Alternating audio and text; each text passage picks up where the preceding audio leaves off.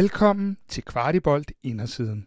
Indersiden er Kvart i bolds faste format, hvor vi kommer lidt tættere på det FC Københavnske univers. Tak for, at jeg måtte være en del af jeres klub. Det er ikke min klub, det er fansenes klub. FC København er min klub. Altså, jeg kunne bare spejle mig i fansene. This is the beautiful part of football I will take in my heart. Vi er Tjeks, et online-bureau i midten af København, og vi kan hjælpe alle virksomheder i hele Danmark, der stiller krav til deres online-resultater. Vi hjælper med hjemmesiden, søgeresultaterne og alt derimellem. Og vi elsker Kvart i bold, lyden af København.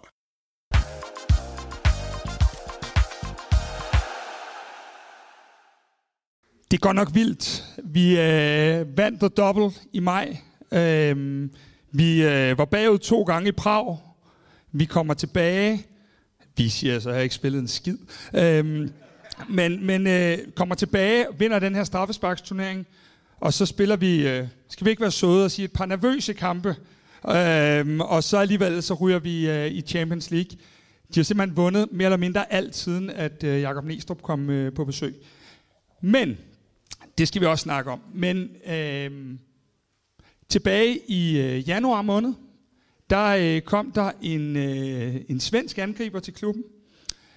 Første gang jeg så ham ude på anlægget, der var det pisse dårligt vejr, som det jo nærmest er hele tiden.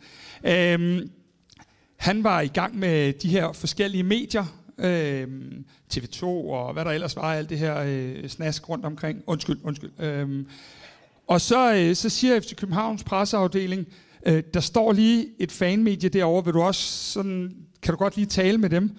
Og så kigger han nærmest sådan forarvet og siger, selvfølgelig kan jeg det, eller selv klart, tror jeg han sagde.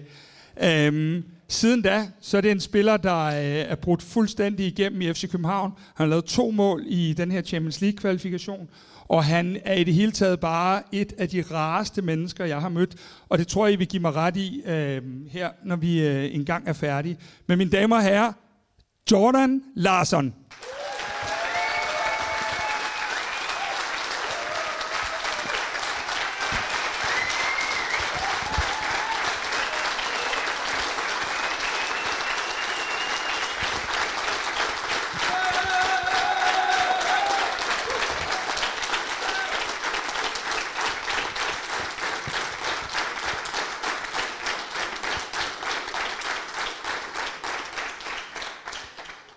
Det lød ikke som om, at de havde det helt store problem med, at du skulle komme i aften. Det er bare sådan en observation, jeg har gjort mig. Men Jordan, inden vi sætter os op og finder helt med livshistorie og alle de her ting. Jeg har lige sagt det til de andre. Du skal spille Champions League for første gang. Du skal møde Bayern München, Manchester United og så Galatasaray. Hvad fanden er det for en rejse, det har været her? Ja, det har varit sindssygt. Det har varit vilt. Och innan vi börjar vill jag bara säga att jag hoppas att alla ska förstå min svenska. Jag ska pröva att slänga in lite danska ord så att alla förstår. Ja, jag hörde det självklart. Det var bra. Ja, självklart.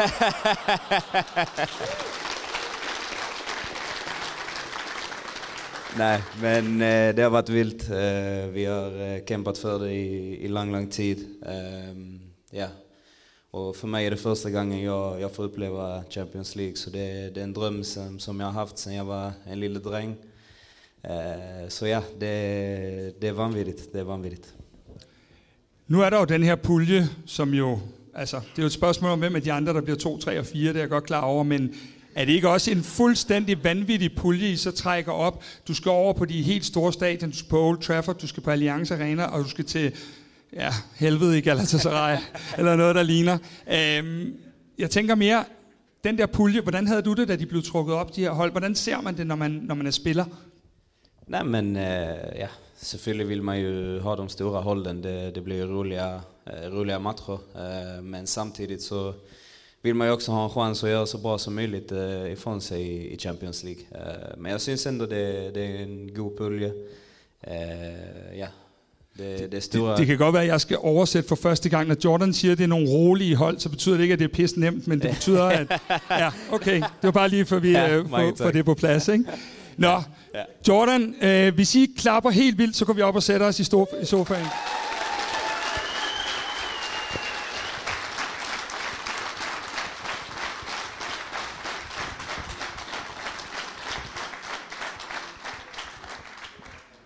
Men Jordan, du kender jo lidt parolen. Det er jo ikke første gang, vi har interviewet dig, så du ved, at vi starter med nogle af de her lidt hurtige spørgsmål her. Hvis du ikke var fodboldspiller, var du så rapper eller danser? Rapper i så fald. Jeg kan ikke danse så bra. Jeg skulle gå ind og stalk Instagram. Det er ikke helt rigtigt. Jordan, du kommer aldrig til at besøge Rusland igen, heller ikke som turist? Nej, det kommer jeg slet ikke. Du har levet et meget anderledes liv end de fleste på 26 år. Ja så? Hvad mener du? Nå, det er bare... vi har sådan et kort her bagi. Det kunne ligne de steder, jeg mere eller mindre sådan havde været på ferie. Du har altså boet i de her lande, så det er vel trods alt ikke alle på 26, der har prøvet det. Eller hvad? Spørger du, om jeg har boet i alle? Nej, det ved jeg sgu. Ja. Lidt research har vi altså lavet, så jeg ved godt, England, den har du kun boet lidt on and off, ikke? Ja, ja, præcis. Det var ikke så lang tid. Det er vel ikke alle 26-årige, der... Nej, selvfølgelig er det ikke det. Trods alt. Det, ja. Man lærer så mycket over at rejse rundt, og jeg tror, alle ved, hvem min far var og hvad han gjorde. Men det var lærerigt for mig at kunne lære mig nye kulturer og lære mig nye språk. Som du ved, så taler jeg ganske mange språk, så det er noget positivt, som jeg har haft med mig fra det i alle fall. Nu havde jeg jo egentlig forberedt at spørge dig, om du var Celtic, Manchester United-fan og Barcelona-fan. Men jeg bliver simpelthen nødt til at stryge det der ene. Så nu spørger jeg dig bare, er du Celtic og Barcelona-fan? Ja. Ja. Jeg tænker, at det sidste slipper du ikke godt fra. Nej, det gør jeg ikke. Jordan, når du sidder her, så er det jo ganske stille og roligt. Folk virker også som om, at de ikke sådan, er alt for vemmelige eller noget. Men er du bange for, at der kommer en hest på scenen i aften? Ja, jeg ved ikke, min mor er jo ikke her, så det skal nu ikke være nogen risk for det. Dørene er ikke klar til en hest, så jeg tror godt, du kan være. Den kommer vi tilbage til også, den der. Jordan, når sæsonen er færdig her, så er du på det svenske landshold? Ja, det håber jeg. Det håber jeg. Tror du også på det? Ja, det tror jeg.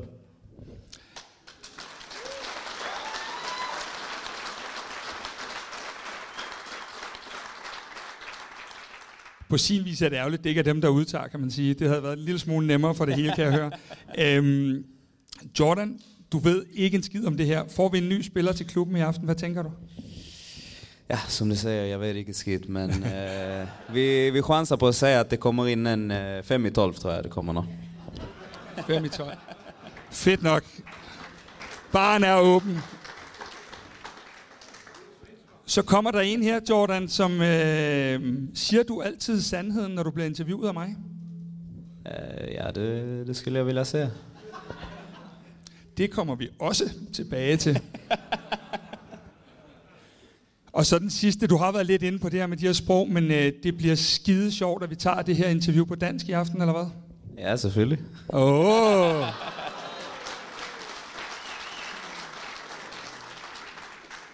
Som sagt skal vi nok komme ind på mange af de her svar i løbet af aftenen, men først skal vi prøve at finde lidt ud af, hvem er Jordan Larsson, eller hvem er Carl Henrik Jordan Larsson? To be fair. Jordan, du er 26 år, og som jeg også sagde før, når jeg ser på det her landkort bag ved dig, alle de her markeringer, hvor du har boet, mange af os, som jeg siger, har kun været på ferie i de her lande, men har det haft indflydelse på dig i forhold til, hvor nemt det har været at falde til i FC København? Ja, men som jeg sa tidigare så har det varit nämnt på det måde, at jeg talar många språk. Jag talar holländska med Kevin Dix. Jag talar spanska med Diogo. Han är ganska god i spanska också, så jag talar det med honom. Så det är klart att det är någonting som har varit positivt för mig. Absolut. Nå Jordan, nu er du i verdens bedste klub, og det skal vi selvfølgelig høre mere om. Mange taler jo rigtig meget om din far, men egentlig, når jeg kigger lidt på det, så er du vel en langt større stjerne, for det lykkes jo aldrig ham at få lov til at spille i FC København, eller hvad? Det har du en pointe. Lige præcis. Men hvis vi lige sådan skal prøve at kigge på det, prøv lige at tænke lidt tilbage. Hvornår får du den allerførste kontakt med FC København? Hvornår kommer den? Ja, men det kom då när jag var i Schalke, så hade jag ju en tyngre period med tränarbyte och allt vad det var. Så jag fick inte spela så mycket, och så var det ju transferwindow, och så hörde FCK av sig till min agent. Heter det agent på danska också? Ja, ja, det är gott. Och så spörde de Leo om det var möjligt för mig att komma till klubben. Och jag kände att det var det perfekta steget för mig. Jag syns att det är, som jag alltid har sagt, Skandinaviens största klubb. Och det är en plattform som är vild, som är väldigt bra för fotbollsspelare. Så att för mig kändes det verkligen gott när de hörde av sig, och efter att jag fick tävla med Nice, så var det väldigt enkelt beslut. I er nok nødt til jer lige at klappe af det der med Skandinaviens største klub, fordi Jordan han fik eddermad med meget røg over i Sverige for den der kommentar, så det er måske meget god idé lige at bakke ham lidt op i, at det er jo rent faktisk Skandinaviens bedste klub.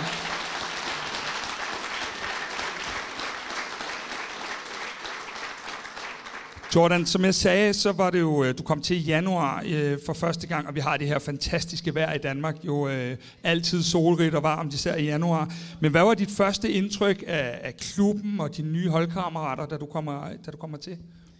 Nej, men mit første indtryk var vel, at det var veldig positivt. Även om jeg vidste, at det var Skandinaviens største klub, så var jag inte säker på nivån och så vidare, men när jag kom in på träningen så såg jag direkt att det var väldigt, väldigt hög nivå. Och efter att, som jag sa, tält med Nice och med PC och tält med de andra lagkamraterna, så märkte man vad det är för klubb. Att det är en väldigt ambitiös klubb som gärna vill ut i Europa och som håller europeisk toppnivå. Så det var väldigt, väldigt gott första intryck. Nu skal vi jo lige snage lidt. Hvem var de første, du begyndte at snakke med i klubben af spillerne? Selvfølgelig var det jo svenskerne til at börja med. Viktor Claesson kender jeg lidt siden tiden i Ryssland og i landslaget de gange, når jeg har været med. Rooney Barts også var roligt at få lære kende honom, og Calle Johansson også. Sen var det ju Zeca och Diogo som jag tidigt hängde med.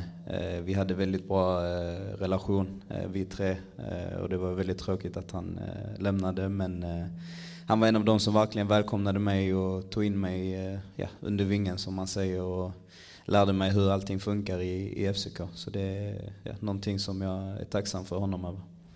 Nu har du været i, det kan vi jo se, alle mulige lande her, men hvordan kan du egentlig bedst lide dynamikken i et omklædningsrum? Hvad er vigtigt for dig, når du kommer ind og møder ind? Jamen, jeg tror alle omklædningsrum har sin egen dynamik, men jeg kan uppskatte at man kan have det sjovt, at man kan lave lidt jokes og bare hygge sig, som man siger på dansk. Det synes jeg er godt. Men Jordan, hvad er egentlig, I har også nogle roller, det har man også på en arbejdsplads og sådan nogle ting. Hvad er din rolle i omklædningsrummet? Altså, jeg har en idé, men lad os nu høre. Nej, men jag skulle väl säga att jag är en bra länk mellan de yngre och de äldre. Vi har ju det äldre gärdet med Peter Ankersen och Lukas Lerager. Det är väl de som är papporna i laget, om man säger så. Och sen så har vi Ronny Baci och alla de unga spelarna, Oskar Höjlund och så vidare. Och jag försöker bara vara med alla och vara mig själv helt enkelt. Ja, du er lidt i midten jo. Der er jo både de her ældre, Luke og Peter Ankersen og de her, og så er der de unge. Trives du i omklædningsrummet? Er det et specielt godt omklædningsrum, der er her, eller hvordan er stemningen derude? Ja, jeg trives meget, meget godt. Jeg synes, at det er et fantastisk omklædningsrum. Vi har mange, som kan lave lidt jokes, og mange roliga, som vi siger på svensk her, mennesker i omklædningsrummet, så det glæder jeg mig til. Men nu nævnte du din mor før, men vi har jo faktisk været i kontakt med dine forældre og snakket lidt med dem. Er du utryg ved det? Hvad siger du om mig? Er du utryg ved det? Nej, jeg er ikke så bange for det. Jeg ved mere eller mindre, hvad det kan handle om, skulle jeg sige. Altså. Okay. Det hedder med løgn. Nå, dine forældre, nu starter vi blidt her i hvert fald, men de fortalte om den første tid i Skotland. Du var en lille dreng. Lille Jordan, der stavrede rundt på sine små ben, og du ledte altid efter en fodbold, og når du fandt den, så gav du den aldrig fra dig. Hvad er dit første sådan, egne tidlige fodboldminde? Det er et godt spørgsmål. Jeg tror det første jeg kan minnas er vel en af matcherne på Celtic Park, når min far spillede i Celtic. Og man hørte You Never Walk Alone, og alle havde sina halsduker. Og ja, nej, det var nu det som er en af de allra første fodbollsminnena. Ja, fordi vi ved også, at du er gået ind til den her Celtic-kamp med din far i hånden. Var det med til at skabe drømmen om selv at blive fodboldspiller? Ja, men det skulle man kunna säga.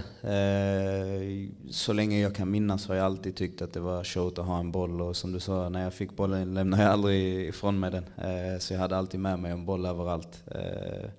Men selvfølgelig, når man fik se det på så nære hold, som jeg fik muligheden at gøre, så var det klart, at det planterede sig i hjernen på mig.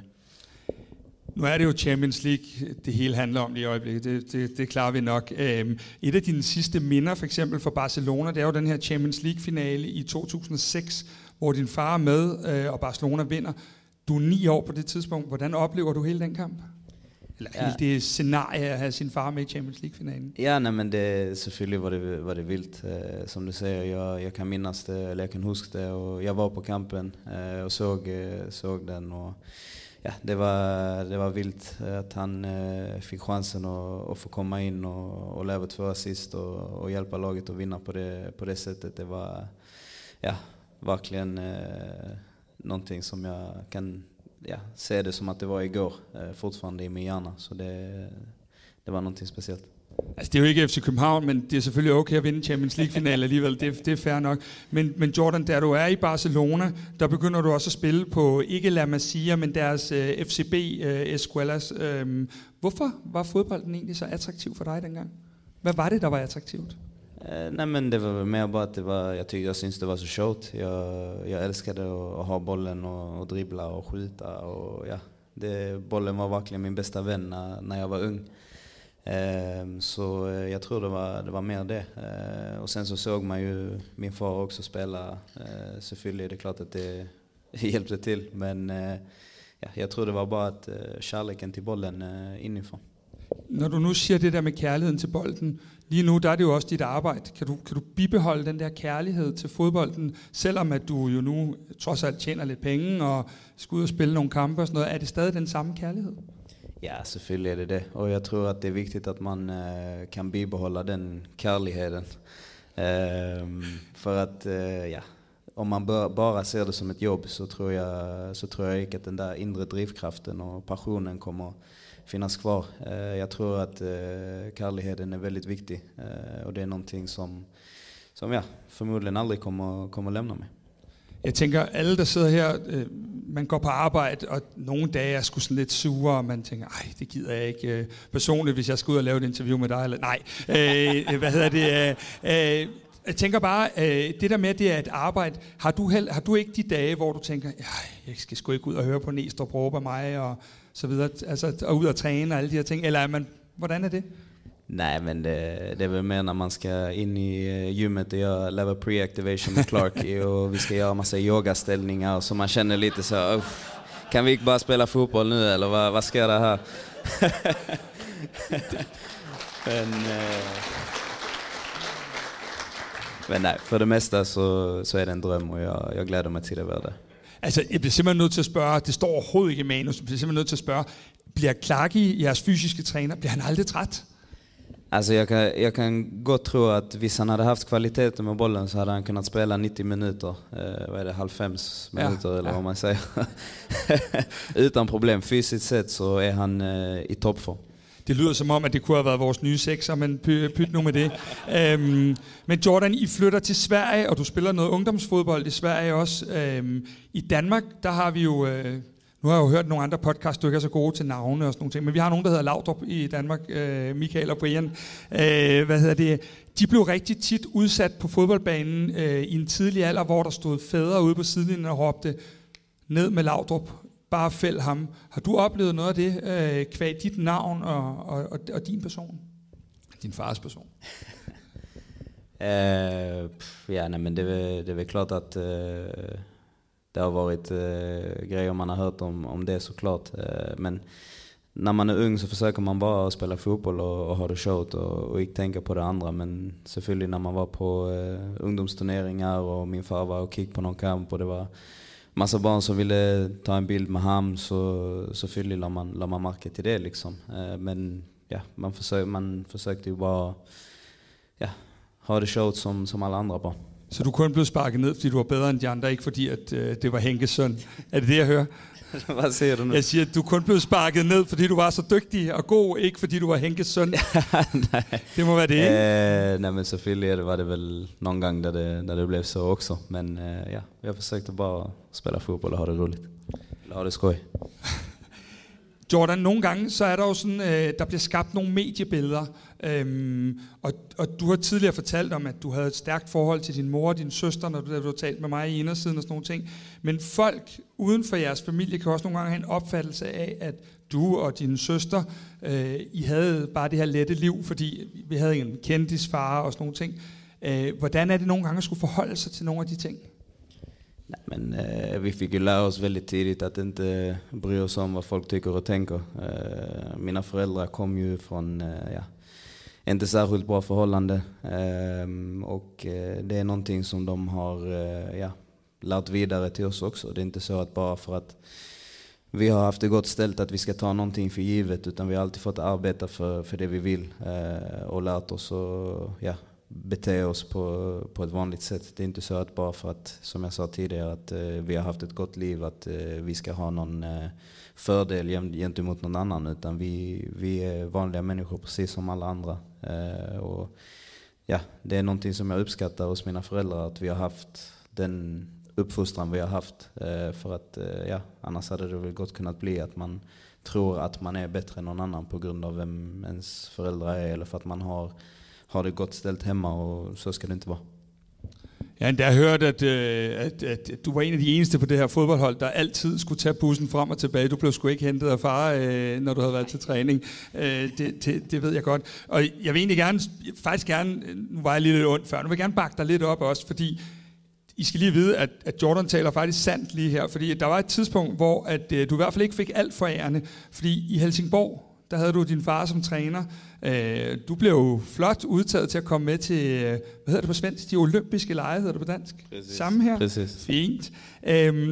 Men din far, han lod dig ikke komme med, fordi Helsingborg havde en masse angriber, der var skadet. Så det var simpelthen bare et spørgsmål om, at det var så lige pludselig ikke din far, men træneren, der trådte ind og sagde, jamen kære ven, det kan du ikke, fordi der er skader. Hvordan oplevede du lige den tid i familien hjemme hos jer? Ja, det var ju inte den närmaste tiden om man säger så.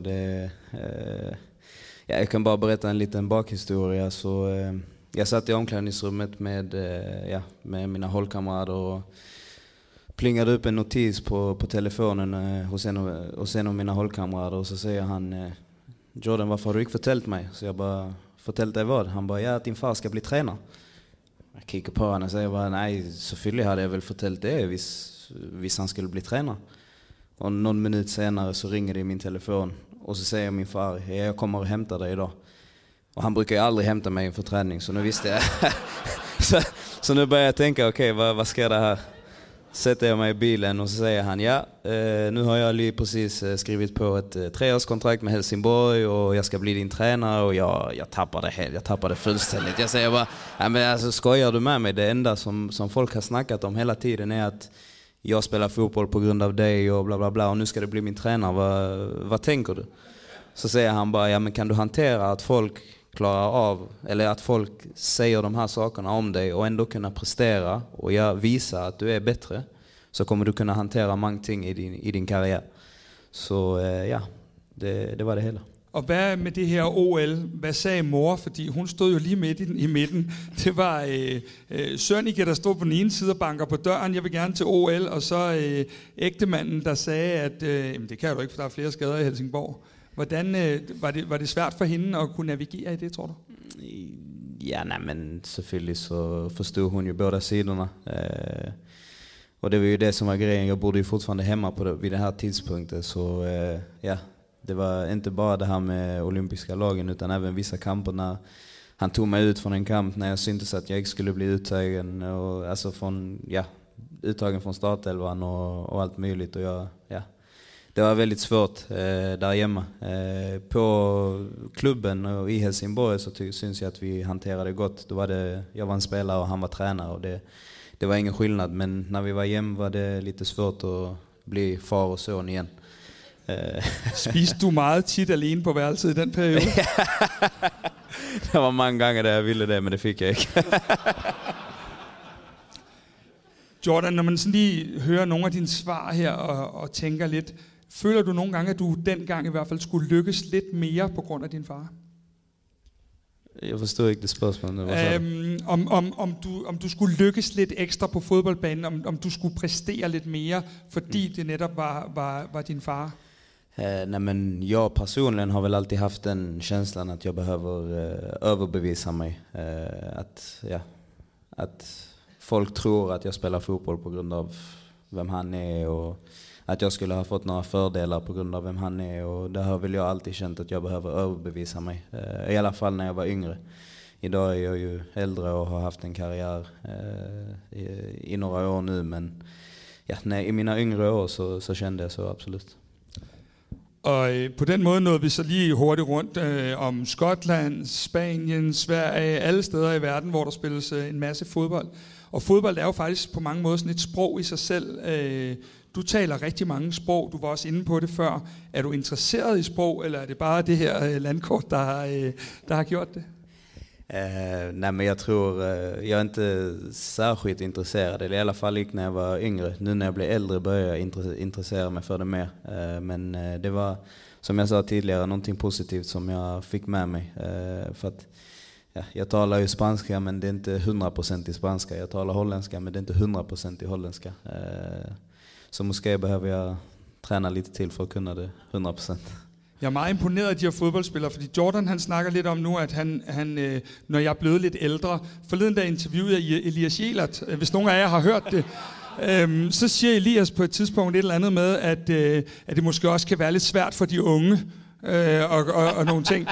Så er det eddermame svært, hvis Elias Jelert begynder at snakke om, hvad de unge kan i truppen. Og så er der nok gennemsnitsalderen herinde, den er nok også lige røget lidt i vejret på den der.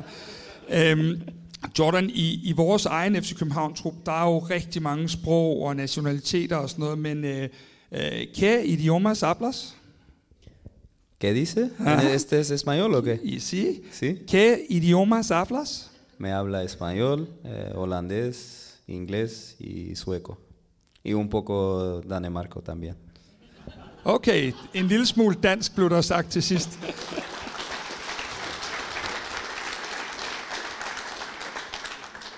Men Jordan, hvilket sprog taler du mest i FC København?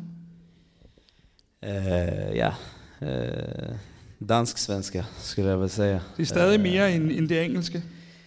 Ja, så Neestrup taler jo altid dansk, men jeg synes... Eller hvad siger jeg dansk? Engelsk. Engelsk, lige præcis. Men ja, jeg prøver altid at snakke med de danske spillerne og snakke svensk-dansk. Men ja, det er alle forskellige sprog. Nies er også pissegod til dansk. Så det er jo egentlig meget godt på den måde der. Ja, det er han kræftet med. Det er han kræftet med, ja.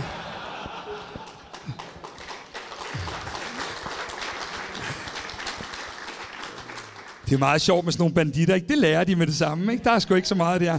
Nå, Jordan, vi kommer i gang med den her turnering også, og du får en lidt blandet start i FC København, hvor du har en lille skade. Pludselig eksploderer du, bliver en kæmpe profil. Hvad er det, der pludselig klikker for dig på holdet og i klubben? Jeg synes, at ja, kigger man på første tiden, så var jeg ikke i fysisk topform. Jeg havde ikke spillet særligt mange kamper. Men sakta men sikkert så började jeg gøre bedre for mig på træningerne og i de kamperne, jeg spiller. Og sen fik jeg en skade, som du sa. Men efter skadan der, så började jeg spille kontinuerligt og ja, gjorde mange mål och spelade goda kamper, och jag tror bara att för min del var det kontinuiteten att kunna spela match efter match efter match som gjorde att jag kunde visa mig på min högsta nivå. Du har før sagt til mig, at og nu skal jeg nok sige det ordentligt her, at du er en lidt speciel spiller. Og det er ikke fordi du sagde selv til mig, det er ikke min ord.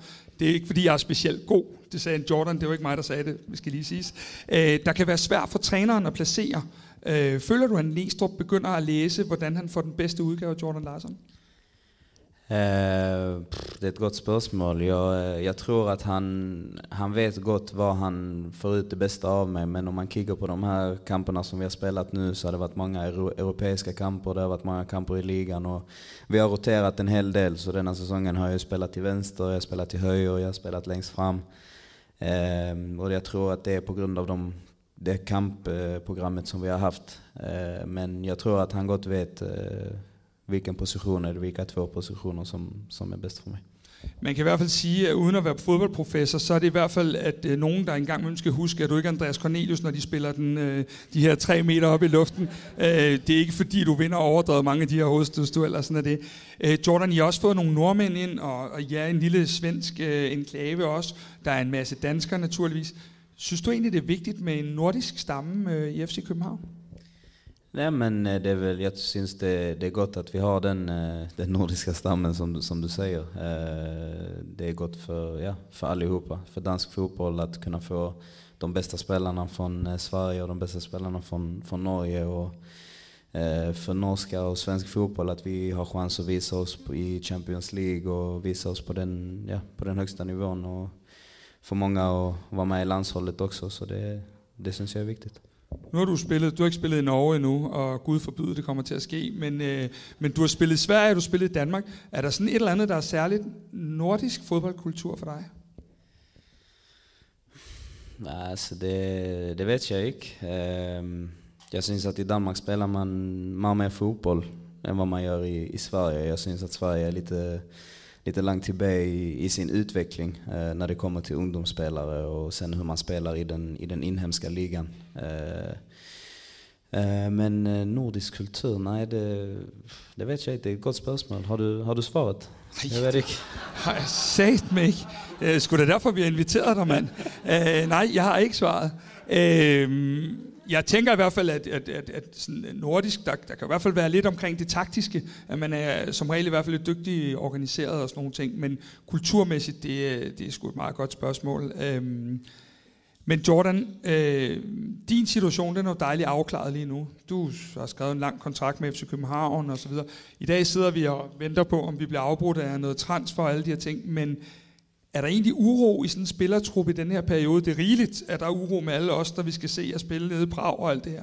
Men er der uro i forhold til, er min holdkammerat der i morgen, og hvad med ham der, og bliver Camille solgt og alle de her ting? Er der en uro? Nej, jeg tror, at alle spelare vet, at det er en del av sporten. Spelare kommer, spelare går. Men jeg tror, at alle hoppas, at Kamil Grabara stannar. Han är en fantastisk målman och en viktig figur i omklädningsrummet och i truppen. Så jag tror nog att det är många som hoppas att han stannar. Många av er också, selvfølgelig. Vi ser jo en masse mærkelige tal, det må det også være for jer engang, men når fodboldspillere bliver handlet for x antal, både millioner og milliarder efterhånden. Hvordan er det egentlig, for det er du også selv, at have sådan et prisskilt siddende på sig? Det er någonting som jag tror man bara måste lära sig och leva med. Jag tror inte det är många spelare som går runt och tänker på det, eller jag har inte tänkt på det i alla fall. Sen är det selvfølgelig, som du säger, de som säljs för miljoner och miljarder, och det vet jag inte om de tänker över det, men man är ju köpt för att man ska göra sitt jobb, man ska leverera, och för det att man är god. Men det är ju inte en själv som sätter prisen, utan det är ju fotbollsmarknaden. Och den har ju verkligen gått upp de senaste åren, men det är någonting som jag tror att man får lära sig och hantera. Nå, Jordan, nu skal vi ind på noget, fordi vi havde jo nogle af de her hurtige spørgsmål i starten, og jeg havde spurgt, om du havde løjet over for mig. Om jeg har det hvad? Om du har told a lie. Nej, men det tror jeg ikke. Det har jeg formodentlig gjort, annars havde du ikke set så relaxed ud. Nej, det er alt simpelthen så skønt. Jeg har sådan et interview med dig i juni måned, og kan du huske det, jeg tager mit dankort frem? Og så siger jeg til dig, hvis jeg nu skulle gå ned og lægge lidt penge her, spiller du så i FC København efter sommerferien, eller gør du ikke? Og hvad siger du så til mig? Så siger du, jamen, det ved jeg ikke, Kasper. Jeg håber det, men det ved jeg ikke. Det er jo løgn. Det er jo fandme løgn. Du har siddet og løjet mig lige op i hovedet. Jamen. Skal vi få clearet luften, eller hvordan er det? Jamen altså, jeg kan love dig, på den tidspunkt, så vidste jeg ikke, om jeg skulle stande eller ikke. Jeg håber det, at jeg skulle stande, men det vidste jeg ikke på den tidspunkt. Altså det, der sker lige nu, det er, at Jordan bare bliver ved.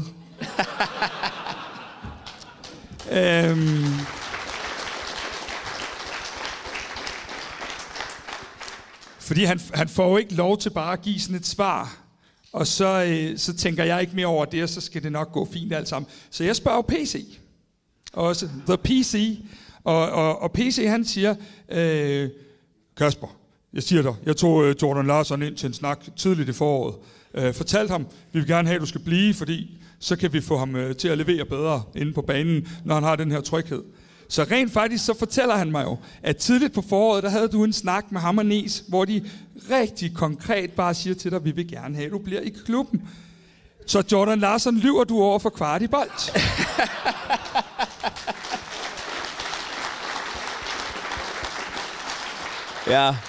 Ja, men der løber jeg. Men det var ikke min mening. Jeg vidste ikke, at det var efter den tidspunkt, som vi havde haft det mødet, som jeg havde sagt til dig, at jeg ikke vidste. Så det er undskyld. Ja, undskyld det er for dig.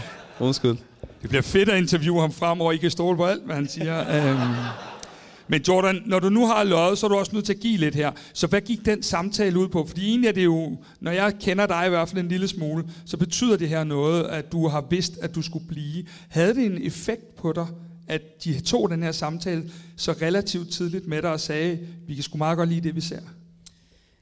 Nej, men selvfølgelig var det jo en confidence boost, at de ville, at man skulle være kvar. For mig personligt, så kände jag ganska tidigt att det här var stället som jag ville vara på, klubben jag ville vara i, byn jag ville bo i, och hoppades på att det skulle lösa sig. Så när Nis och PC tog mig in på det mötet och sa att de ville ha kvar mig, så var det ju skönt för mig att veta att till 99% skulle bli så att jag var kvar. Och då kunde man också slappna av och fokusera på ett annat sätt, och som jag sa, en confidence boost. Fantastisk, hvordan vi gik fra, at Jordan ikke vidste noget. Nu var det 99% sikkert lige før. Jamen, det er helt fint, Jordan. Jeg tænker på, en af de ting, man oplever, nu er det jo meget, meget søde mennesker, vi har samlet i dag, fordi du skulle komme. Men det er jo, at presset i FC København, det er rigtig, rigtig stort. Hvis I taber, så fanden løs. Hvis I vinder, så skulle I have vundet større. Hvis I bliver danske mester, så skal I Champions League. Jeg så sågar en, der... jeg håber virkelig ikke, at han bliver sur på mig, og jeg mister en Twitter-ven nu. Men jeg så en, der skrev efter den her Rakov-kamp, hvor vi alle sammen er fuldstændig oppe at ringe. Så skrev han, men det var ikke særlig godt, at de mistede nogle koefficientpoint ved kun at spille 1-1. Og det siger bare... men det er faktisk en meget god historie, fordi det siger lidt om, hvad det er for en klub, du også er kommet til. Kan du mærke det der enorme forventningspres, der er på jer, ligegyldigt hvad I gør? Nej, men så selvfølgelig er det stor pres, men det synes jeg også, at det skal være. Det er jo en stor klub, og det er en klub, som har ambitionen at være ute i Europa og i Champions League, specielt varje år, om det er möjligt. Så man forstår den pressen, og det vidste jeg godt, innan jag kom til klubben. Så det var bare någonting, som man får lære sig at hantera. Og kan man inte hantera det, så tror jag inte heller att det är många spelare som blir kvar här länge heller. Men hvordan håndterer man det? Altså, hvad gør man? Altså, jeg bliver jo fandme bange, når nogen, ikke de her, men nogle andre, der skriver et eller andet til mig på Twitter, så bliver jeg pisse bange. Hvordan lærer man at håndtere alle de her ting? Fordi det er jo immer væk et pres på pres. Du havde lige 14 dage i sommerferien, men ellers så det er jo et evigt pres, det der. Hvad gør du sådan helt konkret? Alltså för min del så kan jag gott lida den pressen till en viss grad. Jag syns det är de stora kamperna man vill spela. Man vill ju slåss om titeln, man vill ta sig ut i Champions League. Och vill man alla de grejerna så kommer det med press, och då gäller det bara lära sig hur man hanterar det, hur man gör det exakt. Det det är svårt att sätta ord på, men ja, det är någonting som man bara får lära sig. Och sen är det ju så, fotboll, det går upp och det går ner. Man kommer inte leva mål varje kamp och man kommer inte leva assist varje kamp, men ja, det viktigaste är att man har kvar det där självförtroendet och vet vad man är för spelare och varför man är i klubben. Och bara se till att ge allt man kan för att bibehålla den nivån, för det är den högsta nivån som krävs om man vill spela. Men hvis vi så tager lige og cirkulerer lidt mere omkring alt det her med tryghed. Da du kommer til FC København i januar, der ved du rent faktisk kun, at du skal være her de her 4 måneder. Hvordan skaber man den her trygge base omkring sig, når det er, altså vi andre har, det ved jeg ikke, skal ikke tale for alle sammen, så har vi boet mere eller mindre i København lige siden vi blev født eller et eller andet. Du har været meget rundt, hvordan skaber man den så hurtigt, når man kun har så kort tid? För min del så är det ju personerna som jag har runt omkring mig utanför fotbollen som är viktiga för mig. Min kone Bianca, min son Jason, min mor och far, mina närmsta vänner, och tävla med dem och snacka med dem hur de ser på situationen, hur man kan, ja, vad man kan göra bättre, och de kan få en att få lite mer ro. Och sen gäller det också och få en god relation till tränaren, få en god relation till hållkamrater. Men det var väldigt nämnt. Jag syns att från allra första dagen jag kom till tian så var alla hållkamrater, ja, massor med mig, och ja, tränaren var också väldigt god med mig och väldigt tydlig med vad han ville, men ja, också väldigt hjälpsam, som du sa, den första tiden var gick den bästa tiden, men han, ja, sa att han litar på mig, han vet att målen kommer komma, och det gjorde det också sen.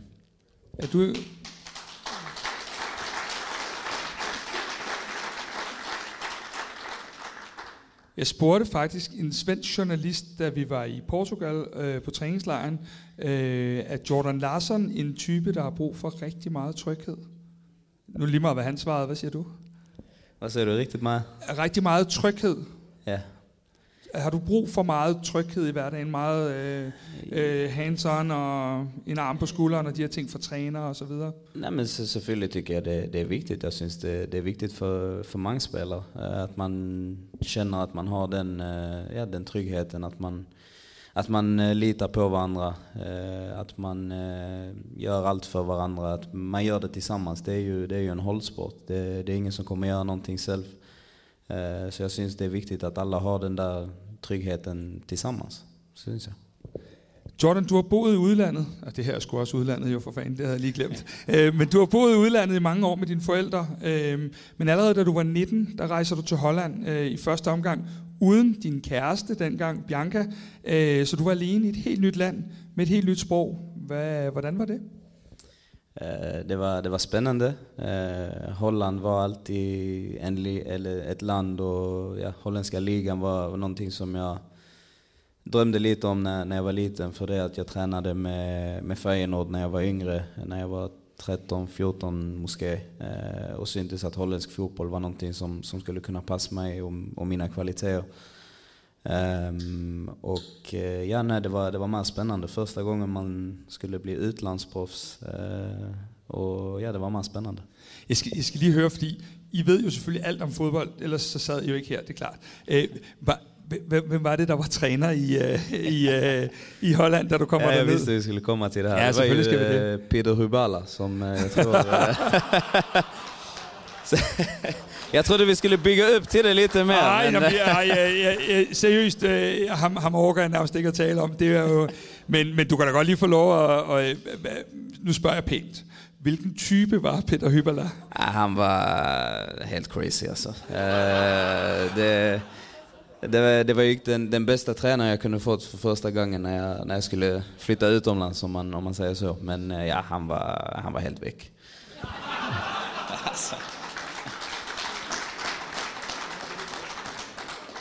Altså, det må være dig, Jordan. Vi andre opfatter ham som meget straight. Nå, men Jordan, du kommer herned til Holland og sådan noget, og de tidlige voksenliv som fodboldspiller, sådan, bliver man nogle gange også som fodboldspiller voksen lidt hurtigere end andre i en fart? Ja, nej, men når man... Ja.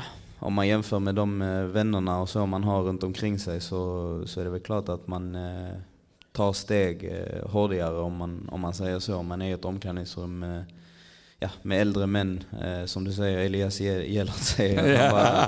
Han var ju så gammal, men nej, alltså man är ju en ung ålder och man lär sig väldigt mycket av de äldre männen i omklädningsrummet. Och sen så lär man sig också av att flytta till ett nytt land, en ny kultur. Man får lära sig att klara sig själv och fixa problem som man måske hade fått hjälp av sina föräldrar eller vänner eller i hemlandet. Så selvfølgelig är det väl att man växer upp lite hårdare. Jeg talte med Rasmus Højlund på et tidspunkt, der i hvert fald lige i starten, da han flyttede til Østrig, lige skulle ringe hjem og høre, hvilken knap han skulle trykke på, når han skulle have vaskemaskinen sat i gang. Så jeg er med her. Men Jordan, vi kan jo ikke blive ved med at tale om det her med tryghed og utryghed, uden også at tale om din tid i Rusland. Du tager til Rusland, Spartak Moskva. På det tidspunkt, hvilke overvejelser gør du dig til at tage til det her land med helt andre værdier, sprog? Man kan jo godt sige, at det er lidt anderledes end de andre lande op på. Hvad overvejelser gør du dig? Nej, men på den tidspunkt, inden jeg skrev på, så spillede jeg i IFK Norrköping i Sverige, og havde gjort et bra halvår. Og talade med min agent, og hade lite olika tillbud. Det var från kanske bättre ligor, men sämre lag och lag som riskerade att åka ur, och så kom Spartak in i bilden, och det var ett lag som skulle kvala till Champions League, som var ett topplag i Ryssland, och sen så hade jag ju sett att det var många svenskar som var där över på den tidspunkt, som också var med i landsholdet, och det var ju en stor dröm för mig att kunna ta mig in i landsholdet. Så det var väl en kombination av det hela, att det var ett lag som skulle ut och spela europeisk fotboll, att det var många andra svenskar som var där, och rent fotbollsmässigt var det. Och sen att det är Ryssland och att det är speciellt, det visste man, men jag var ju där för att spela fotboll och göra det bästa av det. Var det något du överraskade då? Jag syns faktiskt att Moskva var en väldigt flott stad. Människorna överraskar mig inte så mycket. De är väldigt fokuserade i sig själva och väldigt egoistiska. Men det var en verkligen, verkligen flott stad, Moskva, måste jag säga. Och nem att finna runt i, inte? Jag kan huska första gången jag skulle ta taxi, så tog det mig... Jag bodde kanske 20 minuter utan trafik från stan till där jag bodde, och det tog mig kanske 2 timmar att komma hem. Alltså det var helt vanvittigt. Men Jordan, du får dit helt store gennembrud, kan vi godt sige, i Spartak Moskva. Hvad er det, de får frem i dig? Hvad er det, der lykkes for dig? Når jeg først kommer derover, så har vi en rysk trænare, men vi taber de første 5 kampene, så han får sparken. Og då kommer der ind en trænare, som heter Domenico Tedesco, som var chefstränare i Schalke og havde præcis blivit 2 med Schalke året innan i ligan. Så han kom.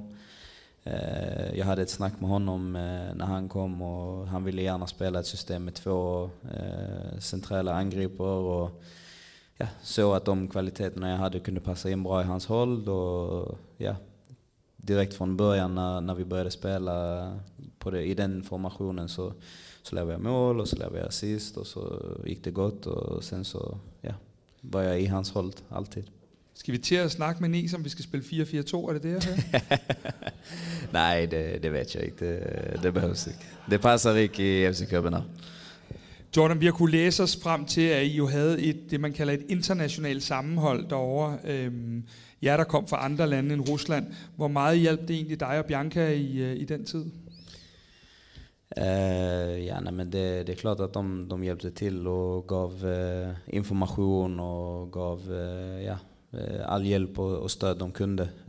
Så det är klart att det var väldigt viktigt för oss, samtidigt som vi alltid höll koll på nyheterna hemma i Sverige och andra europeiska nyheter. Så det var ju ingen... Det var ingen nice tid att vara i Ryssland. Det var ju väldigt speciellt, och vi hade ju vår son som var 3-4 månader vid den tidspunkten, så det det var ikke optimalt. Ja, fordi nu var du inde på før det der med, vi var inde på det der med OL, du ikke kom til OL og alle de her ting, og man måtte ofre nogle ting og så videre. Men du blev far, som du siger. Jason bliver født i Sverige. Han og Bianca er i Sverige de første 3 måneder, indtil at han får det her visum, mens du er alene i Rusland. Du har været vant til, at fodbolden altid kom i første række, men lige der var det lidt svært at prioritere. Ja, det var väldigt svårt. Som sagt, han föddes, men ligan hade ju redan börjat, så jag var där när han föddes, och dagen efter han föddes fick jag åka tillbaka till Ryssland. Och så säger klubben till mig att ja, vi kommer lösa visum till Bianca, det är inga problem. Och så gick det, de sa det kommer ta en år eller vad de sa. Så går det en år, det går 2 år, och så spör jag igen vad ska jag där? Ja, men det är nya regler och ja, det kanske tar 2 år till, så går det 2 år till, och så höll det på så där hela tiden tills det var 3-4 månader tills han kom. Och sen ja, så kom han och Bianca, och sen en månad senare utbröt ju kriget, och det ja, det var väldigt speciellt, men det var väldigt svårt för mig att vara i Ryssland på den tidspunkt när jag precis har fått mitt första barn. Det var inte enkelt. Är man ensam i sådan en period? Ja, nej, men selvfølgelig er man det. Sen havde jeg jo holdkammerater også, som jeg forsøgte, eller ja, som jeg hængte med så klart under den tidspunkt, men det er jo aldrig samme sak som ens nærmeste familie, og det er klart, man savnede dem i den tid. Var der tidspunkter, hvor du tænkte, om det var det værd? Om det var det værd at være i Rusland og ikke være hos Jason de første måneder? Nej, men selvfølgelig vill man alltid vara med sitt barn, men så har jag har ju ett jobb och jag måste ju sköta det, och det här var ju innan kriget också, så selvfølgelig måste man ju bara vara stark, för att någonstans så gör man det också för hans skull och för min familjs skull. Så det är väl det som motiverar en, men det är klart att det är svårt i en sån situation att ja, inte kunna hålla sitt nyfödda barn för första gången. Du har tidligere her i Indersiden fortalt, at Viktor Claesson, der også var i Rusland, da invasionen af Ukraine kom, kunne forlade landet mere eller mindre med det samme, fordi hans klub gav alle de udenlandske spillere fri, men du skulle blive der. Du var lige blevet far. Hvad gjorde det for jer som familie, at den her invasion og krig kom? Nej, det var väldigt svårt. Vår klubb sa ju att det inte var något krig, att det bara var en militär operation, att ja, det skulle vara över om några dagar, och well. Ja, precis. Och ville bara liksom att vi utländska spelare skulle bli, för att de var bange för att alla skulle lämna och att ligan skulle bli, ja, att den skulle vara konkurrenskraftigt, men jag tänkte ju med detsamma att jag ville bara därifrån. Sen hade vi ju, ja, på den tidspunkt spelade jag med Quincy Promise, och ja, för honom var det nog bättre att stanna kvar i Ryssland med tanke på allt som hände han hade i sitt privatliv, men resten av oss europeiska spelare ville ju så hårt som möjligt ta oss därifrån, så till slut så kom ju UEFA med beskedet att vi fick pausa kontraktet i 3 månader, och då valde jag att utnyttja det. Følte I fanget i Rusland? Alltså, ja, man var ju bange för att gå ut på stan, och man visste ju, skulle Ukraina angripa, skulle USA komma in, skulle det bli liksom ett stort världskrig, eller vad var det där skulle ske? Det visste vi ju inte i början. Sen kan man ju inte jämföra det vi följde jämfört med det som sker i Ukraina. Det är ju för dem, alltså det de går igenom kan ju ingen, det har ju ingenting med vad jag gick igenom. Det är klart att det är mer större, men det var en svår situation, absolut. Som du sa, jag var där med min kon, jag var där med min son, och vi ville ju bara ta oss därifrån. Flygplatserna var nedstängda, eller man var ju bange för att de skulle stänga ner flygplatser, att man inte skulle komma därifrån, och ja, man visste inte riktigt vad det var, så det skulle ske. Var I bange på noget tidspunkt, altså mens det hele, ja, mere eller mindre foregår rundt om jer? Ja? Nej, men selvfølgelig bliver man jo lidt bange. Man vet jo ikke, hvad det er, som kommer til at ske, og man hører helikoptere flyge over staden, og ja, man vidste jo ikke om, ja, hvad det var, som skulle ske, som jeg sagde, så selvfølgelig var man bange også. Hvad skaber det af tanker inden i dig, at bo i et land, der pludselig fører krig og står for noget, som trods alt er meget, meget langt for noget, du bifalder? Nej, men det det var ju det som var väldigt svårt också, för att jag ville ju som sagt dra därifrån väldigt tidigt, men klubben gjorde ju allt för att vi skulle bli kvar. Och det kändes bara fel moraliskt att kunna vara kvar där och spela och på något stötta kriget och det som Ryssland gör. Det kändes helt fel, och det var någonting moraliskt som jag kunde, så för mig var valet alltid självklart att ta mig därifrån. Synes du, UEFA, FIFA og så videre gjorde nok for jer på det tidspunkt? Ja, så jeg synes ändå at de jeg forstår at det er en svår situation for dem også, så selvfølgelig ja, gjorde de hvad de kunde. Jeg synes at det måske havde kunnet løses lidt hårdere, men jeg synes ändå at ja, de kom med en løsning. Og ja, det får man være tacksam for, at det fanns en løsning. Du kommer i hvert fald heldigvis væk. Du kommer et smut til Sverige hos en af de mindre klubber i Skandinavien. Og via Schalke 04, der ender du så hos os. Og lykkeligvis, Jordan, så var du med i den her forløsning, der kommer i Viborg. Vi vinder kampen, og på vej hjem i bussen bliver I danske mestre. Prøv lige at fortælle, hvordan det var ankommet til det her Frederiksberg Rådhus, og bare se tusinder i hvidt, der går helt amok. Nej, det var helt vildt. För mig personligen så var det ju min första gång där jag vann en liga, och att få göra det i FCK med de fantastiska supportrarna och se alla. Ja, ska klappa lite för supportrarna också, det syns jag.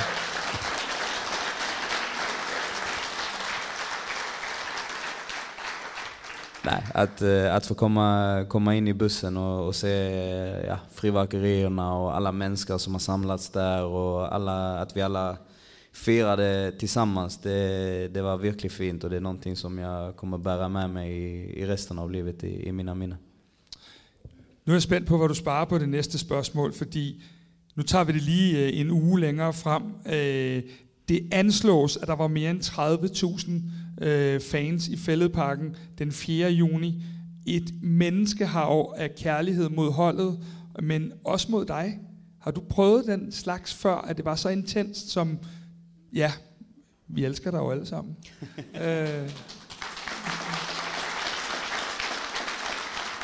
Så kom det ud, og det ligger... Ja, det er fint.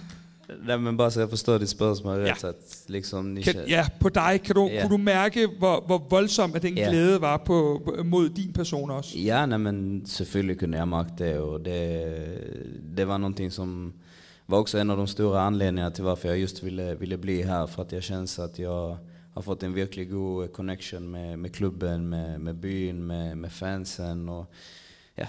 Nu talar jag inte perfekt dansk, men jag känner mig lite som en köpenhamnare ändå, om man säger så.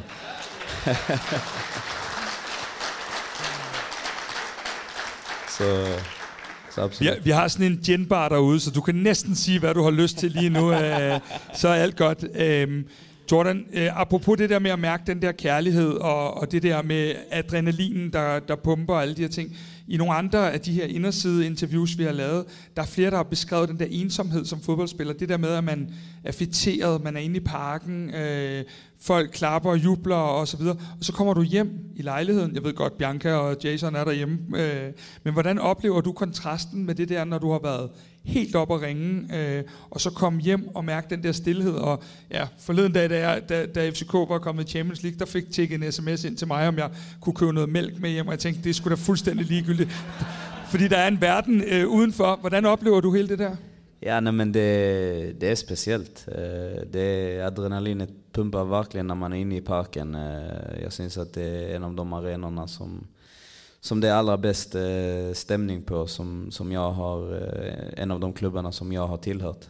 Jag syns det är vilt, och det känns verkligen som att vi är verkligen en stor familj, och alla vill samma grej. Och den stämningen som är inne, med sektionen som sjunger och resten av läktaren som är med, och det är en vild stämning, och ja, adrenalinet är verkligen höjt upp, och sen när man kommer hem så är det svårt att komma härifrån ner hit direkt. Så det tar sin lilla tid. Så når du kommer hjem, og der bliver spurgt, om du lige tømmer opvaskemaskinen, så er sådan, way, der er lige 30.000, der har stået og stunget Jordan Larsson. Skal fandme ikke tømme nogen opvaskemaskine, eller hvordan er det? Nej, men jeg bare mener, at jeg har jo svært at sove, så det er klart, at jeg kan gøre det, om det behøves sent på kvelden. Det er inga problem. Jordan, du har levet det her liv, hvor du har stået ved siden af en superstjerne. Nu er det selv dig, der er superstjernen. Vi kender til de her kendte mennesker, kan opleve den der usikkerhed, ensomhed, fordi de kan blive i tvivl om, hvorvidt mennesker ser dem som den her store stjerne, eller de egentlig bare gerne vil være sammen med dem. Hvad tænker du om det? Skal jeg forklare? Du ligner ikke, at jeg skulle have det på. Ja, så du spørger mig om, hvordan det känns at være antingen... Jamen, jeg tænker det der med, at om man kan se, hvad det er, folk egentlig gerne vil en, om vi bare gerne vil sidde her sammen med dig, fordi du er superstjernen, eller fordi vi egentlig synes, ham Jordan, han er en meget flink fyr. Kontrasten i det, forskellen på det. Okay. Undskyld, men jeg er lidt svært. Det er helt fint. Den tager... Jeg tænker lidt, at som fodboldspiller, der er jo mange, der gerne vil være venner med dig, fordi du er et kendt ansigt, og du har en far, der er kendt, og alle de her ting. Bliver man nogle gange i tvivl om, hvad det er, folk gerne vil en? Ja, okay, nu forstår jeg det spørgsmål. Ja. Det her eddermame glad for der var ikke mange flere i baglommen til den der. Tak. Nej, men... Ja, selvfølgelig undrer man ibland jo. Jeg mener, man måste jo være forsigtig i vissa sammanhang, for at det kan vara människor som vill vara nära en på grund av den man är eller ja på, som du säger på det men för mig så har jag alltid haft mina tre bästa vänner och min familj. Jag har en väldigt en liten cirkel på det sättet så jag är ganska försiktig med vem jag släpper in i mitt liv i det privata. Men sen liksom går man på stan och det är någon som vill ta en bild eller det, något sånt, det är ju inga problem, så fyller man det för att man vet att det ger någonting tillbaka till någon annan. Men vem jag släpper in i mitt privatliv, det är inte många som jag släpper in. Så det är svårt att bli vänner med Jordan Larsson? Kanske inte att bli vän, men att verkligen lære kende mig og alting djupest ind, så absolut. Så har det været med til sådan at spille en rolle i forhold til de her venskaber også igennem tiden, at du sådan har været lidt på, nu siger jeg har været på vagt, så ved du godt, hvad jeg mener.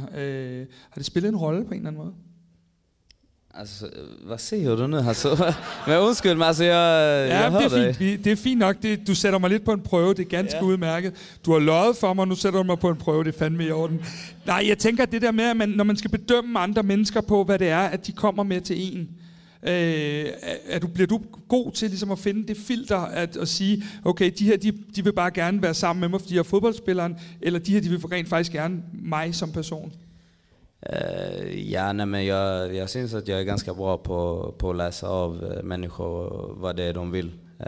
Men ja, man kan ju inte heller bara vara helt stängd, så fyllig måste man ju vara öppen och lära känna människor, och man kan ju inte bara sätta sig i ett hörn och inte lära känna människor, men ja, man får väl lära sig hur man ska hantera det, vilka det är som verkligen vill lära känna en för den man är, eller vilka det är som vill lära känna en på grund av andra anledningar. Zlatan, ham kender du, ikke også? Ja, det er godt, så er vi med her. Zlatan udtalte på et tidspunkt, at Jordan Larsson er det nye håb og den kommende stjerne. Hvordan var det for dig at få et kompliment for lige netop ham? Ja, selvfølgelig var det jo, ja, det var väldigt, väldigt coolt. Zlatan är ju för mig den största i svensk fotboll.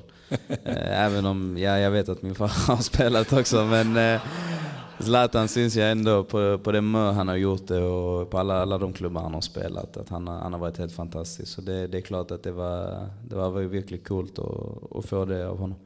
Men när det kommer sådana förväntningar, hvordan virker det på dig, når det er, at du hører nogle af de ting med så store forventninger? Nej, men altså, ja.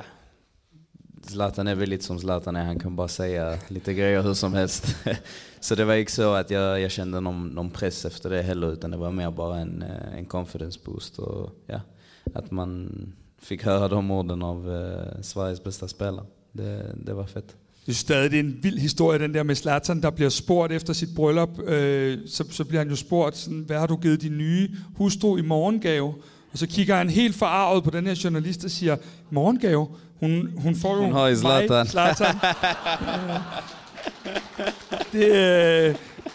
Jeg blev så lige nødt til at stille et tillægsspørgsmål. Sagde du også sådan til Bianca, da I var blevet gift her i sommer? Hun har jo Jordan, vel? Lige præcis. Men Jordan, alle de her forventninger, giver du dem videre? Hvad vil du for eksempel sige, hvis Jason kommer på et tidspunkt og vil alle de samme ting, som du har gjort? Selvfølgelig så kommer han få gøre det. Min far har jo aldrig tvingat mig til at spille fodbold. Det har alltid varit jag själv som brann för det och ville det.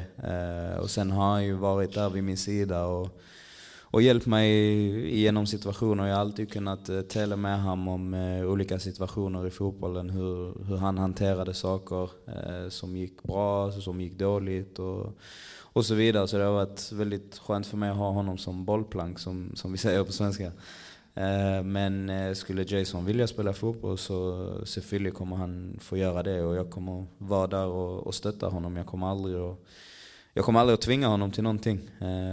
Men han får gärna prova någonting annat också. Det hade varit kul om han tar en annan. Och så lovar du att han må komme till OL lige meget, hvad der måske, eller hvordan er det? Ja. Jordan, nu har vi jo talt meget om det her med, hvad fans også betyder for dig og de her ting, men er det også vigtigt at give noget tilbage for dig til fansene? Ja, jamen, det er det jo for helvede, ellers er du ikke så her, men ja, ellers tænker jeg. Selvfølgelig er det det, og... Jag menar, vi prövar ju att ge allting tillbaka på plan. Det är där det räknas, men selvfølgelig också jag tar bilder och även en liten autograf. Jag menar, även om skriver jag en liten autograf eller någon annan i hållet skriver en autograf, så kan det betyda mycket för den människan som frågar. Så det är bara kul att kunna ge tillbaka, för man har själv också varit liten og ville tage en autograf af en speciel spiller. Vi ved jo, du bliver jo gift den her sommer, og havde travlt med det her bryllup, kan jeg se. Men alligevel, så er du op og deltager i sådan en fodboldcamp for børn. Hvorfor gør Jordan Larsson det? För det att jag syns det är viktigt, och den här klubben är den första klubben som jag spelade i Sverige. Högaborg SBK heter de, och det är där min far även har spelat när han var liten, och många andra spelare som har tagit sig ut i elitfotboll ifrån Helsingborg, från vår stad, från vår by. Så för mig är det viktigt att kunna ge tillbaka, för att det betyder mycket för klubben, det betyder mycket för barnen, det är showt för dem, och ja, det är bara roligt att kunna ge dem någonting tillbaka efter allt jag har fått från dem. Jordan, vi har varit igenom en massa interviews i vores research på dig. Hold kæft, hvor har jeg hørt meget svensk, mand. Flere gange udtaler du eller tweeter dig om politiske ting, også lidt dybere ting. Racisme, Black Lives Matters, så videre. Dine forældre har også fortalt os, at din opvækst med de her aner fra Kap Verde, og at du har rigtig mange venner fra landen, at der har gjort, at sagen er vigtig for dig. Vi har for eksempel i FC København, jeg ved ikke om du kender dem, men vi har haft mange, der har taget de her aktuelle ting op. Vi har haft en Victor Fischer, der har taget noget omkring homofobi op. Vi har haft en Mathias Sanka, der har været meget omkring det her racisme. Nogle fodboldspillere er mere sådan bange og påpasselige med at udtale sig. Hvilke overvejelser gør du der, når du sådan udtaler dig om den slags ting? Nej, men jeg synes det er vigtigt for alle mennesker i dem, eller alle fodboldspillere eller idrætsprofiler eller musikartister eller vem det än är, en människa som har en möjlighet och en plattform att kunna ta upp problem som finns i världen och i samhället, ska kunna använda det. Och som jag alltid har sagt, för jag spörsmål om det så kommer jag alltid svara ärligt och säga vad jag tycker och tänker, och alltid stå upp för vad jag tycker är rätt. Är det rasism eller oavsett vad det handlar om, så kommer jag alltid og stå op for det. Ja.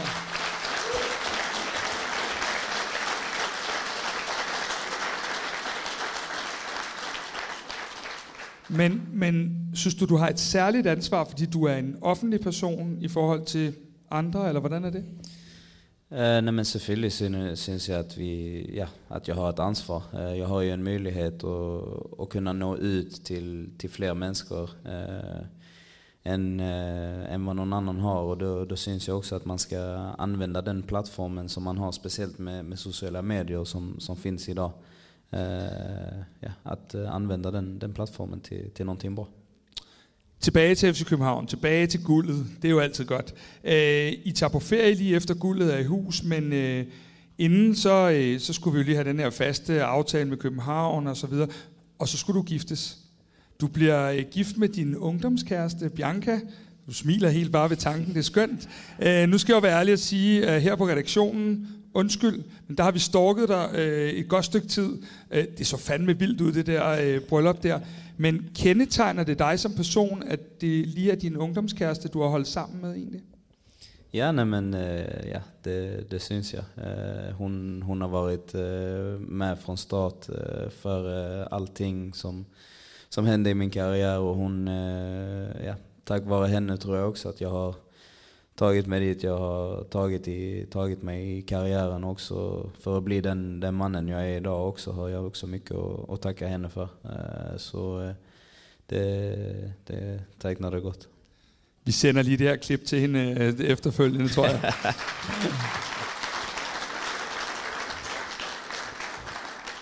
Men Jordan, det så vi vildt ud, det her bryllup, og det er ikke fordi vi skal snage meget af det, men en lille smule alligevel. Var det Drake, eller var det Jordan Larsson, der stod for underholdningen? Fordi din mor fortæller os i hvert fald, at Jordan er sygt dygtig på araba. Var det rigtigt egentlig? Ja, det var rigtig ringsvensker, må jeg sige. Altså. Okay.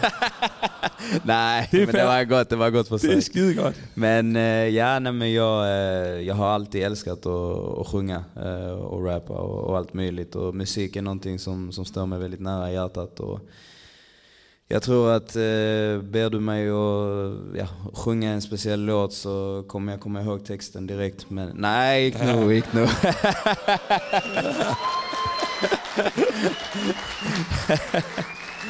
Men jag menar mer att jag är väldigt enkelt för att komma ihåg texten. Men om du spör mig vad 18 plus 12 är så räknar jag det fortfarande på fingrarna.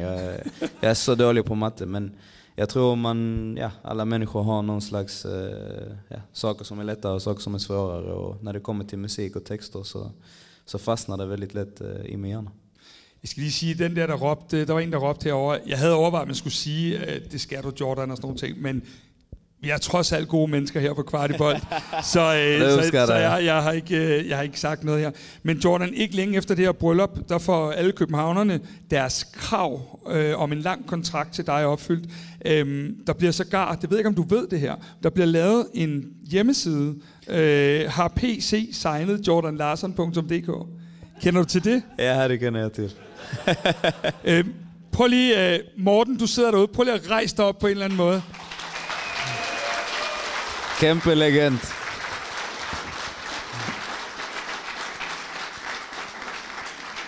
Og det gode er her, at Morten, han har ikke mikrofonen, det har jeg. Og Morten og jeg, vi skændes dagligt om, hvem der er den største Jordan Larsson-fan. Og det fede er, at Morten har accepteret sin anden plads, så det er helt fint. Nej, det tror jeg sgu ikke på.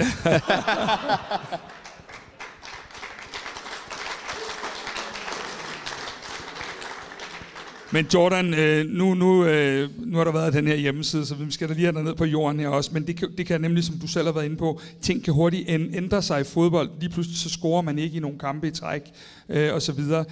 Og nogle af de her interviews, vi også har hørt fra dig tidligere, der har du sagt noget omkring, at jeg er et menneske, der tænker meget, og jeg må slukke for tankerne i forhold til ambitioner. Kan du prøve at sætte lidt flere ord på det? Ja, nej, men jag tror att det är väl särskilt från mina yngre år, men jag är en väldigt ambitiös människa, ambitiös spelare och vill väldigt mycket. Och ibland kan det, ja, som jag sa tidigare, i mina yngre år kunde det bli att det var att jag ville lite för mycket, och då börjar ju tankarna snurra, och man börjar tänka kanske lite negativa banor, vilket inte hjälper en. Och det är någonting som jag har lärt mig under karriären och nu när man har blivit äldre också att hantera. Men när man var 17, 18, 19 och hade de största ambitionerna i världen och största drömmarna i världen så ville man väldigt mycket, och så blev det enkelt att man inte kunde hantera den mentala biten. Men det er noget, som jeg har lært mig i dag. Så du har ligesom også fundet roen, selvfølgelig er det på grund af København. Du har fundet roen her i København? Ja, det kan man godt sige. Jordan, København, det er jo en storby. FC København, det er Skandinaviens flagskib, og forhåbentlig så står vi også over for den her etablering af et kvindehold. Der har lige været VM i kvindefodbold, hvor dit hjemland, Sverige, de vandt bronze. Vi har Rebecca Stieler, der er boss for hele kvindefodboldholdet, og Amalie, som... jeg er faktisk hendes boss på en eller anden måde jo. Hun har i hvert fald været på kvart i kvindebold. Så nu skal vi ligesom lige også høre dig. Har du en yndlingsspiller hos kvindefodboldholdet? Ja, nej, men jeg ved, hvorfor du stiller det her spørgsmålet. For at jeg havde svaret en gang, at det var Aslani. Kosovare Aslani. Godt, okay, det lyder som om, det er accepteret. Men jeg vil faktisk ændre det og sige, at min nye yndlingsspiller er Suchira Muzovic. Hun er målmand i svenska landsholdet. Jeg tror, hun spiller i Chelsea, om jeg ikke misminder mig. Hun er fra Helsingborg også. Vi gik faktisk på samme skola, så det er min nye yndlingsspiller. Amalie, har han bestået? Men Jordan, nu er du kun 26 år, så vi skal jo ikke til at planlægge, at du er ved at blive en gammel mand, selvom Elias jo var ved at sætte nogle nye barrierer. Men det er sådan, at der er en svensk kvinde, der hedder Magdalena Eriksson. Hende kender du af gode grunde godt, når du ved det hele. Kunne vi lave en eller anden aftale, og nu må Rebecca jo lige være med dernede omkring det her. Kunne vi lave en eller anden aftale, hvor du bliver noget special agent Jordan Larsson og får hende lokket til København? Fordi det er ikke særlig fedt for hende, hvis hun skal ende i Herning. Nej. Nej, det låter ikke så godt. Vi får se til at lokke over henne til København. Jeg skal snakke med de andre svenske drengerne i FCK, så skal vi gøre alt vi kan for at få det gjort. Det skal lige siges, at det spørgsmål var også med, fordi at Rebecca og Amalie og Jordan, de skal køre i den her lækre Audi hjem, så er der lige lidt at tale om på turen på den led. Men Jordan, sidste spørgsmål inden for den her genre. Sådan, hvad synes du om, at kvindefodbold nu er så meget fokus, som den er? Jeg synes, det er vigtigt for unge kvinder og også unge piger, som vækser op, at de har förebilder nu som de kan se upp till och att de har möjligheten för att senare när de blir äldre och kommer vilja bli professionella, att det är en större plattform idag än vad det har varit tidigare. Så det syns jag bara är positivt och jag hoppas att utvecklingen fortsätter. Det gör jag verkligen. Det kan sgu godt klare lidt af.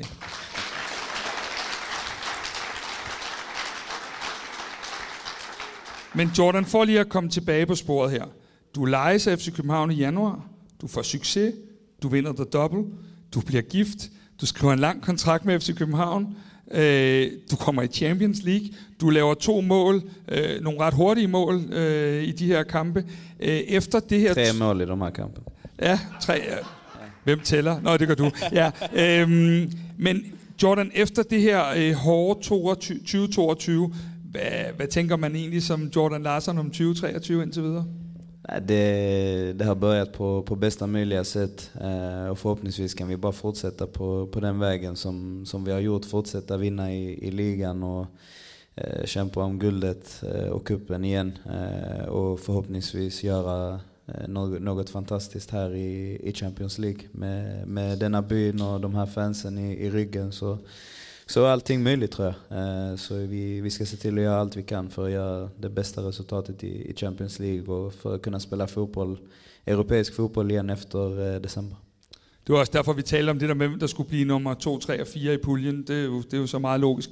Jordan, vi skal til sådan og så småt og slutte lidt af, men vi startede med nogle hurtige spørgsmål, og der er et af dem, vi ikke har hørt mere om. Kan du huske det? Hvad det er, vi ikke har hørt noget om? Nej. Men der er et eller andet med de der heste. Nej, hold op nu. Kommer der ind en hest her, eller hvad? Nej, det gør der ikke. Bare roligt. Men altså, dine forældre her, de har jo også fortalt os, at det er lidt sjovt, fordi Jason, din søn, han er blevet helt vild med de her heste også. Og de fortæller, at I har brugt mange penge og meget tid på alle de her ting. Hvad fanden er det med dig og de heste? Hvad er det? Hvorfor er du så bange for dem? Nej. Hvorfor jeg er bange for dem? Har du set, hvor store de er? Eller? Behøver jeg sitte her og forklare mig? Okay, det er fair, Jordan. Som sagt, så skal vi jo til småt til at slutte interviewet her, men inden, så har vi lige nogle spørgsmål, der er kommet fra salen. Vi var pisse bange for, de drak for meget gin, så de har afleveret spørgsmålene herover i stedet for. Og Morten, han er skide sur, for han har ikke fået lov at få gin endnu, men han har et par spørgsmål fra salen, så Morten... Nå, det var sgu en øl, det der. Er du klar derovre med et par spørgsmål til Jordan? Jeg er fuldstændig klar, og jeg kan love for, at der er stadigvæk kommet masser af rigtig, rigtig gode spørgsmål, og også nogle, som man godt kunne forvente ville komme efter en ginbar. Men jeg tænker, at jeg tager de allermest sobre af dem. Jeg har lovet på YouTube, at der nok også skal komme et spørgsmål derfra, så ude på YouTube, der er altså mulighed for at stille spørgsmål nu, og så udvælger jeg et enkelt af dem. Men først, så har jeg i hvert fald 2 spørgsmål fra salen. Det første, det kommer fra Troels van Dijk. Jordan Larsson, ud over dig selv, hvem har så truppens lækreste hår? Det er et godt spørgsmål. Jeg måste lige tænke. Jeg kan ikke sige Kamil Grabara. Han synes, at han har det lækreste hår, men det har han sgu ikke. Jeg tror godt, jeg ved, hvem du får problemer med ikke at nævne, men lad os lige se, hvad du siger. Nej, men vi siger, ja, jeg vil ikke sige Sørensen heller, men vi siger Sørensen endda, for han kan behøve det. Det er godt. Vi siger Sørensen.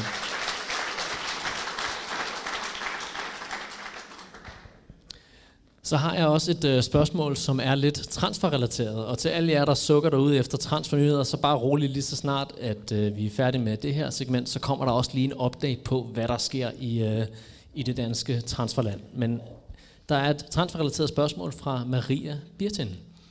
Hun spørger, går man og tænker over, om der kommer en ny spiller, der tager ens plads, når transfervinduet er åbent? Jeg personligen gør ikke det. Jeg kan ikke svare for alle, men det er ingenting jeg tænker på, utan jeg tænker mere, at kommer det nogen, så är det någonting positivt för klubben och för hållet. Så jag ser det mer som en positiv grej. Konkurrens tror jag är någonting som alla spelare är vana vid, och det hjälper också för att bibehålla den höga nivån som vi har. Så jag ser det bara positivt. Jag vill säga Morten att hvis det sker, at der kommer en, der tager Jordans plads, så kommer der sikkert en ny hjemmeside, der hedder Hvornår starter Jordan inden igen.dk. Så det...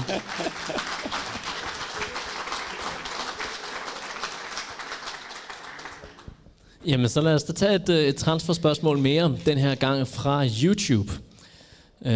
Nu er der jo en masse navne, der florerer i forhold til, hvem man gerne vil have ind og ud af klubben. Men Kasper Williams, han spørger, hvilken svensk spiller vil du helst have til FCK?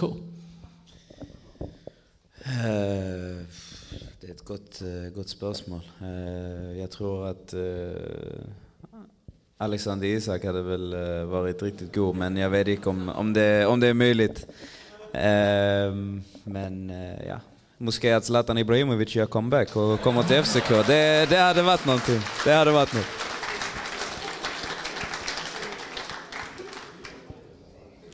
Jeg ved ikke mere, men jeg tænker, lad os da lige prøve at se, om vi kan klemme et enkelt spørgsmål mere ind, nu vi har fået fornøjelsen af Jordan. Jeg har jo en spiller her på min blog, som jo er en større stjerne end Zlatan, så... Der er Jordan, der spørger her, hvordan ser du konkurrencesituationen mellem dig og Andreas Cornelius? Skal jeres forskellige kompetencer bruges i spil, alt efter modstanderen, eller skal I højere grad slås om positionen? Ja, det er måske svært for mig at svare på. Det er måske noget, som Nis får svare på, men... Vi är två väldigt olika spelare, så jag kan gott säga att Nis kan använda oss beroende på vilka vi möter, men sen kan jag också spela till höger, och det gör inte mig någon större skillnad att spela till höger eller spela centralt, men ja, det är måske mer ett spörsmål för Nis än för mig. Jamen, så har jeg et spørgsmål til dig så helt personligt. Inde på din Instagram, der hedder du Jordan Larsson 23. Du har lige nu nummer 25 i truppen. Har du også det i morgen?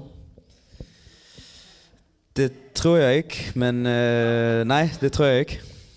Ja, jamen så synes jeg, at man skal aktivt følge med på fck.dk, for det lader ikke til, at vi får lov til at få... Det kunne godt have været et opfølgende spørgsmål, hvis vi tør. Jamen, ja, den vil jeg lade dig om, Kasper. Er det noget, vi skal trykke ham på maven for?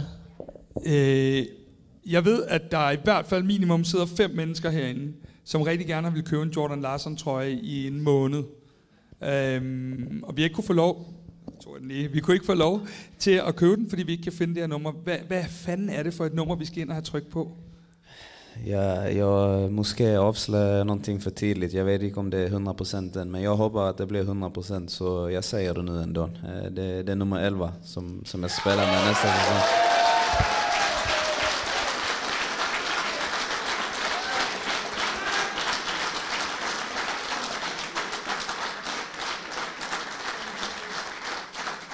Til dem, der har drukket meget gin, så har shoppen lukket. I kan godt blive her, så må I købe den der trøje i morgen i stedet for. Tak, Morten. Inden vi sådan er helt færdige, så Mathilde. Vi har en lille gave til Jordan her, som du lige kan få lov at åbne. Som tak, fordi at du ville komme i aften. Så, ja, er det nu? Ja, det skal du. Det er ikke elveren, nej.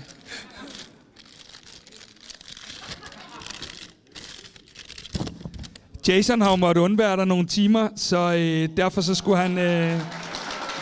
så skal du selvfølgelig have den der. Mange tak for det. Men Jordan, for det første, tak fordi du ville komme og give os et indblik i dit liv, dine tanker, og ikke mindst tak, fordi du har valgt at blive en del af FC København. Inden i aften, nu har vi været inde på det, jeg kan ikke skjule det længere, der var jeg personligt kæmpe fan. Og den her aften, den har ikke gjort det mindre. Du er en kæmpe personlighed. Du er altid autentisk i din måde at være på. Man bliver altid mødt af et kæmpe smil ude på tieren, og så et eller andet svensk med, hvordan det går. Og du er altid over for andre mennesker på en helt særlig måde. Og de mennesker og de typer, dem samler vi på her i København. Så mine damer og herrer, I skal rejse jer op, og så skal I give et brag af et bifald til Jordan Larsson.